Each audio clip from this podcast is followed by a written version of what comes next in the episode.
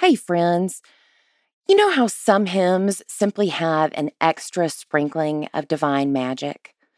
The first notes thrill from the organ, and we are home. There's little wonder that we refer to the majestic sound of choirs of angels.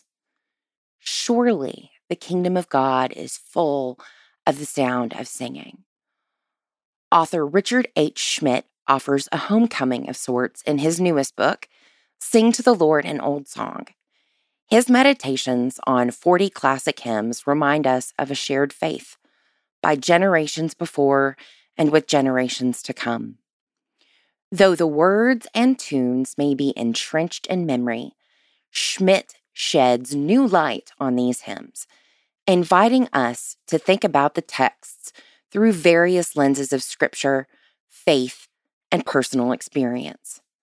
His reflections are painstakingly honest about how and when he has come up short as a follower of Christ, as well as how each time he finds notes of forgiveness, love, and hope in these familiar songs.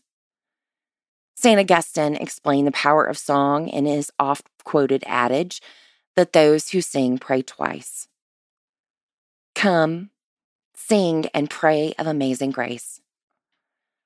This title is also available on Amazon Kindle, Barnes & Noble Nook, and in the iTunes Store.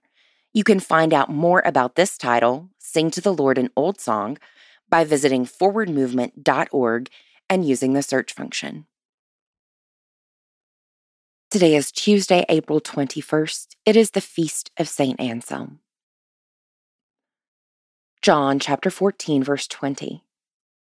On that day, you will know that I am in my Father, and you in me, and I in you. Returning to the grave in which we bury the fear of losing love, we discover that even the dirt has risen.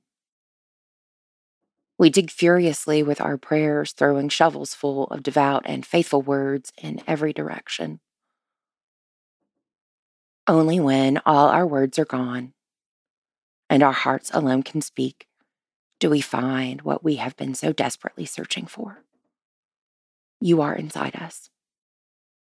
Always. Our footsteps become yours, and your footsteps are ours. We walk together into the world, and when our voices speak the words you have given us, all of the definitions fall away except one love. Pray for the Diocese of Kita Kanto in Japan. Moving forward, who helps you keep your focus on Jesus?